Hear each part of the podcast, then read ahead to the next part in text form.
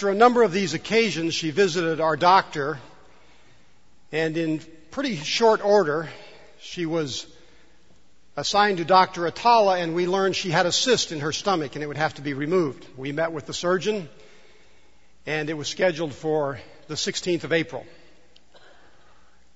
In addition to Dr. Atala doing the surgery, there was a cancer specialist who would be there because they both met with us and said there's a high probability Joyce may have cancer. We just don't know. And so on the 16th, we gathered at Kaiser Permanente Panorama City, and Joyce went into surgery. Joy came by to see us, and that was great to have her with us, and my children were there, sons and daughters in law. After over an hour, the surgeons came out and uh, had a smile on their face, and they said, Wow, it went great a normal surgery, there is no cancer. And we gave thanksgiving. Now, I don't know exactly what I did, but I know I profusely thanked the doctors. And I know that we turned to one another and hugged and cried. And at some point we paused and gave praise to God and said, thank you, thank you, thank you. In fact, Joyce was just back to see her surgeon on Friday and she's doing great and praise be to God. Now, this is Thanksgiving Sunday, as Ted said earlier, and I want to talk to you a bit about Thanksgiving. And it's no accident, although Thanksgiving is a uniquely American tradition, it's no accident the, the early pilgrims, when they came over here, set aside a day to give thanks because they were people of this book. They read the Bible. And even if you're a casual reader of the Bible, if you're paying attention, you realize one theme from beginning to end is Thanksgiving. In fact, I want to go to the third book of the Bible, the book of Leviticus. You were probably reading it earlier this week, right?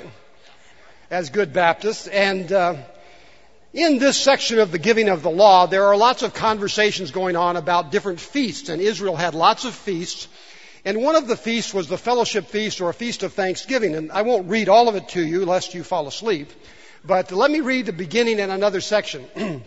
in uh, Leviticus 11, uh, 7:11. This is the ritual, says the scripture, of the sacrifice of the offering of well-being or fellowship offering that one may offer to the Lord. If you offer it for thanksgiving, you shall offer it with mixed oil, unleavened bread, cakes, etc., etc. And it goes on and on to talk about the food that you actually bring. And then it talks about the meat. Now here's the verse. In verse 15 it says this. And the flesh of your thanksgiving offering, in other words, your meat sacrifice of well-being, shall be eaten on the day it is offered. You shall not leave any of it till morning. Now, we're coming up on Thanksgiving Day, and you're going to eat turkey or whatever your custom is. How many of you think you're going to overeat? I've got both hands up. You're going to pig out. Now, if you're like me at this stage of life, I try not to overeat. And so I'll probably do well with dinner. You know, I'll get through the dinner and say, oh, I think I made it. I'm not in absolute pain yet. And then they're going to bring out the desserts.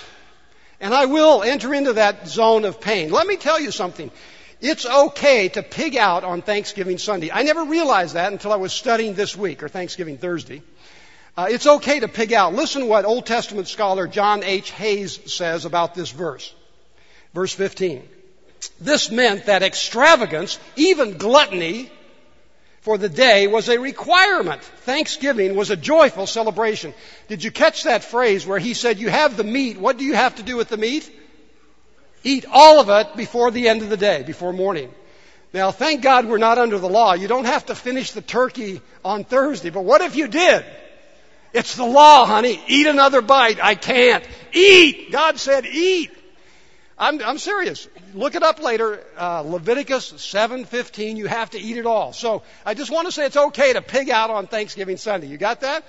Just eat until you're just rolling on the floor and writhing in pain and with the food because you say, well, God said it, this is a Thanksgiving feast and we can just eat and eat and eat. Now, I do want to talk to you about Thanksgiving today, but more than Thursday, I want to talk to you about living a life of gratification. Now, in our culture, and especially in the church culture, the word gratification has sometimes taken on a very bad meaning. We can be in for self gratification and live a selfish life. You know that's not a biblical life. So let me just set that aside. I'm talking about gratification in a healthy sense. The word gratification means to delight. It means to be satisfied.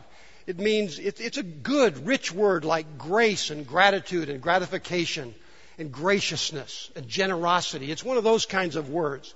And it can be a great word. Now, I don't know about you, but oftentimes on a day like Thanksgiving, when you finally get home and you're exhausted from wherever you've been and whatever you've eaten, you may sit down and you say, you know, I really feel good. This was a great day. I was with people I love. I'm stuffed like the turkey was. And uh, I, I'm, I just have that pleasant, satisfied feeling. Have you been there? You know that feeling? We've all been there. That's gratification in a good sense. This is good. This is okay. And I would like to, like to talk to you today actually about how to have that kind of gratification. And we're going to be in Psalm 100. And you have a Bible in front of you, or if you choose, you can. Uh, I'd really like you to have the insert that's in your bulletin. There's a, an outline there of where we're going. And I want to give you this morning, right out of Psalm 100, an invitation to gratification. And I want to encourage you that a biblical lifestyle as a Christ follower is a lifestyle where real living is thanksgiving. Not just for this season or this week or this day, but real living is thanksgiving so that it's my hope that as a follower of Christ, you have in, in the very inner core of your being, one of your most critical values is thanksgiving. I'm a person of thanks. I'm a person of grace. I'm a person of gratitude. So that you actually live your life all the time with an attitude of gratitude. I think Psalm 100 can help us in this. It's a famous Thanksgiving psalm. And I want to uh, lift it up to you today. So let's begin with this invitation for gratification. And we begin by making a joyful noise. Make a joyful noise. Now, I've given you several translations. We're going to primarily be only in Psalm 100. And it's interesting to look at this in a variety of versions. I, I like the King James Version on this one. So I've given you the old version, you know, that Jesus actually used. well, some Baptists think that. But um, let's, let's look at this um, verse 1 in Psalm 100. Make a joyful noise. The, one version says, Shout for joy to the Lord, all the earth. Another one says, the King James says, make a joyful noise unto the Lord, all you earth. And then the um, message paraphrase says, on your feet now, applaud God. Kind of a fresh way to look at it. Now I have a question. As you look at that statement, shout for joy to the Lord, or make a joyful noise unto the Lord, the question is this. You don't need to answer out loud, but think about it. Is that statement, when it says shout to the Lord, or make a joyful noise, is that a question? Or when the Bible says make a joyful noise, is that a suggestion? It might be a good idea if you would make a joyful noise. Or is it, uh, you know, in the subjunctive, well, it's possible that, you, you know, you may make a joyful noise. Or is it in the imperative, is it a commandment? Make a joyful noise. Now actually as you go through this psalm, there are seven imperatives or commandments. And the psalmist is not saying this might be a good idea if you feel like it. It's actually written in a grammatical sense as a commandment. Make a joyful noise unto the Lord. Now I'm glad, I like the King James because it says make a joyful noise. It doesn't say sing beautifully. Thank God. It doesn't say play well on an instrument, although I wish I could. It just says make a joyful noise to the Lord, all ye lands. And so I, encourage you in this uh, opening line in the invitation to gratification, do you make a joyful noise to the Lord? Because part of real living is thanksgiving unto God. Now, I was reading one of the commentaries I always go to when I read the Psalms. It's a very uh, rich commentary. And it, the guy said in there that as the people of God, of course, this psalm is written by a Jew to the Jews. It's a Jewish psalm. He said, as they went into the temple to worship the Lord, they went, and he quote, he said, in solemn procession. I've been around those kind of people, haven't you? And I read his commentary and I said, I must be misreading this. And then I read the psalm. I said, how could you read this psalm and go in solemn procession anywhere? I don't get it. And sometimes there's tension in churches. I've been in these kinds of churches where, you know, you're supposed to come into worship and sit down and be quiet. Now there is a place for silence and we've talked about that and we've used that in services. But there's also a place to what does it say here to do? Shout to the Lord. Now, I was wondering if we actually believed the Bible and obeyed it, how would we do that? And I'm going to wait for some feedback because I'm not sure that we really have been raised in the tradition of how would we actually live out verse 1 at First Baptist if we were going to do this? I've got all day. What? Good to say amen? Amen. Amen. What else? Here, let me hear it again. All right, that's a brave soul. That's a shout. That's a joyful noise. Praise the Lord. What's another one? The kids sang. That's the kids. What about you? You were playing, so you, you, you know, you were making a joyful noise and a good one too, David. What else? The middle section here is uh, clapping, singing. I mean, would it be possible to make a joyful noise right now to the Lord? All right. We got a few that could, yeah. You see, according to Psalm 1, and it is a psalm of thanksgiving. That's not Steve's name. The psalmist put it on there. This is a thanksgiving psalm. And it opens by saying, shout. Make a joyful noise to the Lord. And as I give you an invitation to gratification, the first step is to make a joyful noise to the Lord. You know, make the windows crack and the, the lights sway back and forth with all the ruckus we are because we are happy in Jesus. Now, I could get into the sports metaphors and how happy some of you get when your team wins and what you do, but I'm not going to go down that road today, but just, just plant the seed. Some of you know how to make a joyful noise in the right context. You just don't do it in church. So, and I'm not saying you shouldn't, I'm just saying, why don't you? Now, let's move on. Uh, make a joyful noise is the first part of this invitation to um, gratification. The second one, of course, is worship the Lord. And the psalmist has a couple of words here, and I'll give you two different translations. It says, worship the Lord, a life of gratification. Is it service or worship? One's translation says, serve the Lord with gladness. Another translation says, worship the Lord with gladness. And if you go through lots of translations, you're going to find one of these two words. Which is it? Well, the old translations tended to say, serve the Lord with gladness. That's what the King James says. The newer ones, like the NRSV and the NIV, etc., say, worship the Lord kind of stuck. Which is it?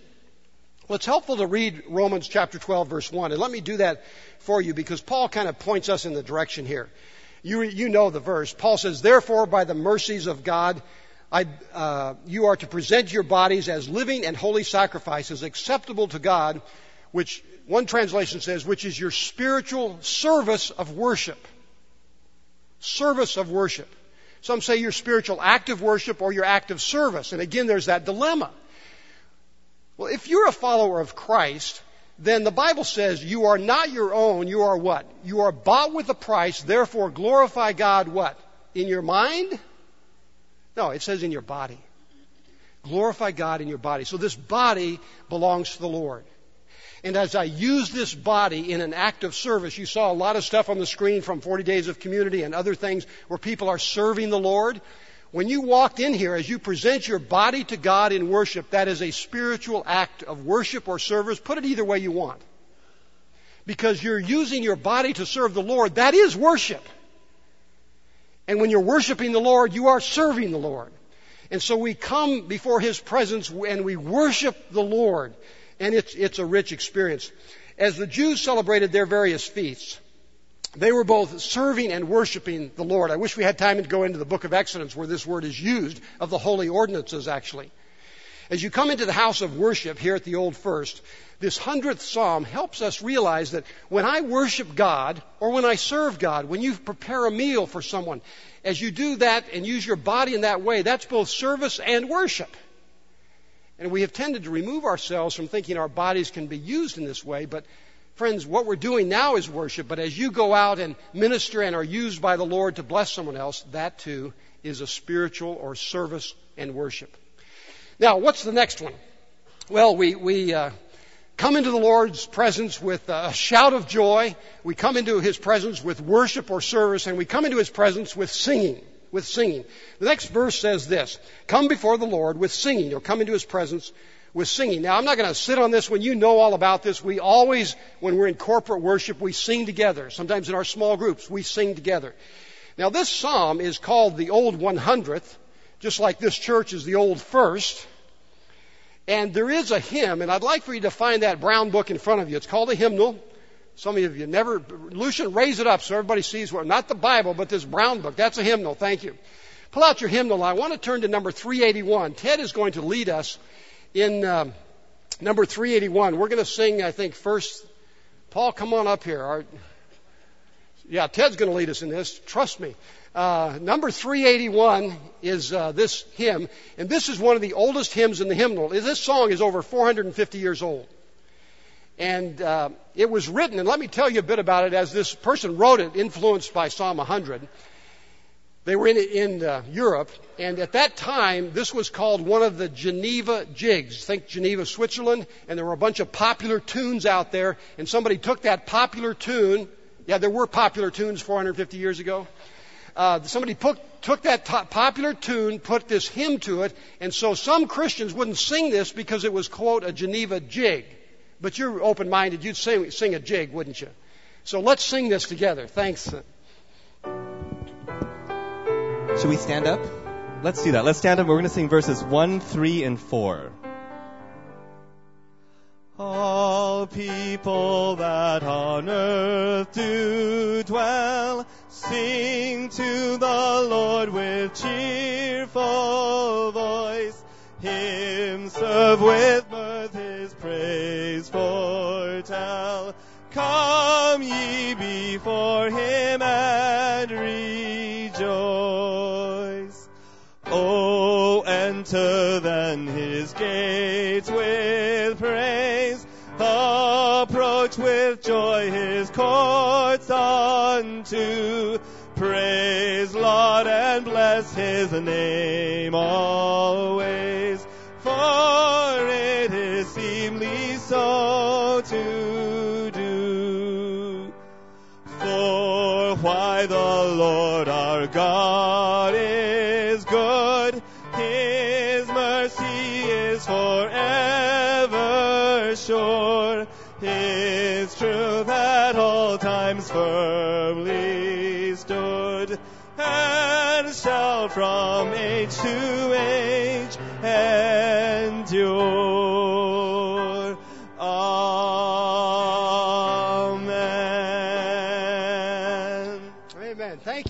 Be seated. Great job. Thanks to Ted and Paul for helping out there. So, if you'll accept my invitation to gratification, you're going to greatly increase your ability to be a thankful person and have an attitude of gratitude as you uh, make a joyful noise to the Lord, as you serve and worship the Lord, and as you sing before the Lord. Three simple things that you can do, and they will greatly enrich and increase your ability to be a gracious and grateful person. Now, I've talked about an invitation for uh, gratification. I would like to switch over to the why. You may say, well, why should I be thankful? What's the motivation for gratification? I want to give you two words, and I keep it simple because I need it simple, and it'll help you remember. And the first word is this Exodus. The first word is Exodus. Why should we be thankful people? What, what, what reason is there that we should give thanks to the Lord? And the word is Exodus. Now, as you look at verse 3 in Psalm 100, it says this Know ye that the Lord is God, it is He that made us, and not we ourselves. Or in another translation, for we are His people, we are His well tended sheep. We are God's people. Now, when you read that, verse 3 in the Psalm, you probably think like I do, well, God made us, we didn't make ourselves. It's talking about creation, Genesis chapters 1 and 2. Not so. God made all people, God made all the earth. We, of course, know that, but not all the earth praises and thanks God. What this is actually talking about is the Exodus. And he's trying to help the Jews remember why they're special people. Now, sometimes the younger you are, the more likely it is you don't like history. And that you think, well, celebrate 125 years. Let's look forward. Let's not talk about the past. I don't want to live in the past. Uh, let's move on with it. We're future oriented. And there's, there's a value to being future oriented. But the psalmist here has his rear view mirror out and he's looking backward. And I want to take you to Exodus chapter, um, I think it's Exodus chapter 19, where the psalmist is actually talking about they've, uh, the Exodus out of Egypt, and they've come to Mount Sinai, and Moses is giving the law. And here, Moses is going to say the, to the people these words in verses 5 and 6, Exodus 19, speaking to the Jews. Now therefore, if you obey my voice and keep my covenant, you shall be my treasured possession out of all the peoples of the earth. Indeed, the whole earth is mine, but you shall be for me a priestly kingdom and a holy nation. Do you get the picture? As the psalmist says, we are God's people. God made us. What he's saying is that, look, God, he's speaking to Jews now. In the context, remember, this is a Jewish psalm to Jewish people. He's saying, Jews, how did you get to be God's treasured possession? And here's the question. You don't need to answer out loud, but think about it. Did the Jews come, God, God, did the Jews become God's chosen children because they decided to, A, or B, did the Jews become God's chosen children because God decided to choose them? And of course, you know it's the latter. The psalmist here is reminding God made us, we didn't make ourselves. In other words, go back to Mount Sinai. God chose us. Don't you remember? He's saying to his people, don't you remember that you were in, in Egypt? You were making bricks of, uh, bricks for the Pharaoh out of straw and mud. You were slaves in the mud pits when God took you out of Egypt you came up against the Red Sea. You thought you were going to die because the Pharaoh's chasing you. He changed his mind. And the army's after you, and there's that wall of water. And God opened up the sea. You got across to the other side. It closed up, and you were safe. It's amazing. God brought you to Mount Sinai. God took you across the wilderness when you thought you'd starve to death and die of thirst. Moses hit the rock. The water came out. The manna came down from heaven. God fed you for 40 years. And now, God has given us this land flowing with milk and honey, the promised land. God made you. You didn't make yourself. Can you, can you feel the emotion build as he said this? As you give thanks to the Lord, give thanks you're not a slave in Egypt anymore. Now my question is, while you've never, at least I've never physically been to Egypt, did you come out of Egypt? You know what he's talking about here? That God made you, you didn't make yourself. I do. In fact, it reminds us of the scripture that uh, that Simon Peter wrote to his congregation sometime later.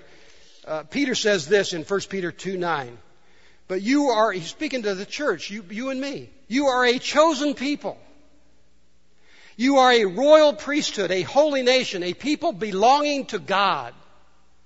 You understand that? God made you. It says, why? That you may declare the praises of Him who called you out of darkness and into His marvelous light. Can't you say amen to that? Hallelujah. At least in my life, I can see before and after. There has been an exodus out of sin and darkness into light and life. Jesus has come to give me the abundant life. And so, how can I have an attitude of gratitude? What is my motiv- motivation for gratification? Why, it's the fact that I've been redeemed, I've been saved, I've been brought into the light out of the darkness. There's been an exodus. There's been an exodus from the old life to the new life. And so I can give thanks. So, what is the motivation to give thanks? It's just not turkey on a plate. It's what God has done in our lives in creating us into this new people, the body of Christ, a holy nation. And I can, I can say hallelujah. I can shout and make a joyful noise. Now, one other word, and that word is security. What have you gained? The Exodus is a look backwards. It's saying, you know, I used to be in Egypt, but now I'm out of Egypt. Now we look forward and say, well, what have I gained? And I want to talk about security. Uh, when God brought the Jews out of Egypt, He didn't leave them in the wilderness. He gave them a promised land. It was a wonderful place that He gave to them. So it is, Jesus says, when you come to me, all you who labor and are heavy laden, I'll give you rest. I'll give you shalom. I'm going to give you the abundant life. Jesus is not trying to put us in a prison cell where we're denied everything good, he's saying, I want you to enter into the, to the kingdom of God, the new life. He gives us security. Now, the psalmist says in verse 5, For the Lord is good, his mercy is everlasting, and his truth endures to uh, 13 generations, right? No, to all generations. It's interesting to look at this psalm, and I remind you that the Jewish people were a small people, a weak nation most of the time not huge. In the psalm, in Psalm 100, I want you to notice with me how it starts and how it stops. At the beginning of the psalm, it says, Make a joyful noise to the Lord. Who? All you Jews. It says, All the earth. It starts in an amazing way where it's not a little nation's song. It's a song about make a joyful noise, everybody. And then it concludes by saying, why? God is faithful and loves all generations. He loves all people. Make a joyful noise to the Lord. It's a big psalm because it's a big God. And he's saying God is bigger than you, Jewish nation. God's called you to be his people, but he's bigger than you are. And it reminds us God's not a Baptist. He's bigger than Baptists. He's bigger than Protestants. He's bigger than Catholics. God's a big God. And we are to celebrate him and enjoy because he has made us his own. My goodness, what a rich psalm that invites us into praise and gratification. So, again, why should I give thanks? Well, what has God done for you? If God hasn't done anything for you, you probably can't give thanks. Now, I want to encourage you that a life of, of gratification is real living. Real living is thanksgiving.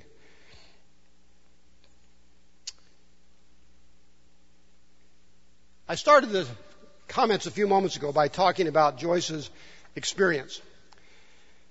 Now, she received wonderful care and we're extraordinarily happy and grateful for where she's at physically right now. But let's, let's backtrack. Let me set up something different. Let's say the doctor had uh, come out very quickly and said, Steve, I'm sorry, but I have really bad news. The cancer is everywhere. We can't remove the cyst. And uh, Joyce doesn't have very long. What if he'd have said that? Would I be standing here today giving thanks to God? What if she had passed away this summer? I can scarcely think of the thought, but that does happen, doesn't it? In fact, many of us, it's, it's happened in this church, and many of us watched Super Nanny on, on Friday night, didn't we? And we saw Antoinette there. And it was just about a year ago that Dwight found out he had stomach cancer, and now he's gone, and his two children are left. How can you give thanks when that happens? Well, if your thanksgiving is based just on a full belly, or a new car, or new clothes, or even great health, then you're going to be up and down in thanksgiving. Sometimes you'll be on top and say thanks, and other times you're going to be grumbling at God. But if you come back to Psalm 100, it doesn't really talk about food and bellies and clothes, does it? It talks about God. And it talks about God's love for us and that God has brought us out of darkness into light. That God is always there. God is faithful. God won't let us down. God has put us into His kingdom and He's put us into the body of Christ and He's with us. And so this morning, you may have great physical blessings, as do I, to give thanks for, and give thanks. That's great. But it may be that you're like Antoinette and you're really struggling right now because life has caved in on you and it's difficult. But I think you can still give thanksgiving because God is with you and God is providing for you and God is placing around you people in the church and Christian sisters and brothers who care for you and will help you as you go through journey, your journey because God loves you and his love never ends. That's the way the, that's what the psalm says. It's to all generations. So I want to encourage you this morning to give thanks and I'd like for us to stand. I've put a paraphrase of the psalm up here and we're going to read it off the screen. And uh, let's conclude this portion of our worship by reading Psalm 100 in uh, this version. Are you ready? Okay. It begins with the word on. Are you ready? Now let's re- read this with some uh, element of thanksgiving, okay? On your feet now. Wow, applaud God. Let's do that. All right. Let's keep reading. Bring a gift of laughter. Sing yourself into His presence. Know this, God is God, and God, God. He made us. We didn't make Him. We're His people, His well-tended sheep. Enter with the password, thank you. Make yourselves at home. Talking, praising, thanking, worshiping Him. For God is sheer beauty, all generous in love, loyal always and ever. Amen. Amen. You may be seated. The ushers come forward. Thank you. Amen. Thanks for that message, Pastor Steve. You know, our health situation or our financial situation may not be the greatest, but we still have reason this week to be thankful to God. We're thankful to God for Him, for Him, and not about the circumstances. Well, we're going to do something very special at this moment. Um, We're going to receive the offering in a very special way today, and our ushers have come forward, and just a little bit after I pray, they're going to dismiss you row by row to come up and uh, bring your offering to the Lord. But we're not only going to do that. When you come up to bring your offering today, we have these uh, little green cards. And what we're going to do is we're going to fill out these green cards, and we have some folks that are helping us. I'm going to ask Matthew and Don and Elsie to come forward they're going to take these cards that you fill out and they're going to place it on this Christmas tree back here. So this Christmas tree looks a little bit neglected. And we want to have this tree full of cards. And what these cards are going to have are names. And these are the names of the people that you've been writing down on this during the service. Uh, people that you're going to be inviting to uh, come to church, uh, people that you've been praying for for a while to accept the Lord. You're going to come down here, bring your offering, you're going to fill out their names on these cards. And when you fill out these names on the cards, uh, they're going to hang this on the tree. And we're going to be doing this for a while. We're going to be doing this every Sunday. And um, you're going to see how full this tree is. If this tree is not full, our attitude is going to be, you know what? We're going to be praying for more people. We're going to be writing down more names of people that we're going to be inviting. And every week we're going to have different colors. So our color for today is green. And we want to see this tree full, full of folks, full of people, full of friends, full of neighbors. People we're inviting, people we're praying for to accept Christ this Christmas season because that is the mission of the church. That's why we're here. Amen. I'm going to pray now before the ushers dismiss you row by row to come up here and bring the offering and fill out the names on these cards. Let's pray. Heavenly Father God, I thank you for your word. I thank you for this message. I thank you for the reminder that we need to be thankful and grateful, Lord God, no matter the circumstances. And also, Lord God, as this year comes to a close, we prepare for a great harvest, Lord God. Yes, many wonderful things have happened this year, but they are not more important than one person accepting Christ. Because the Bible says that the angels rejoice in heaven when someone gives their life to you, when someone is saved, Lord God.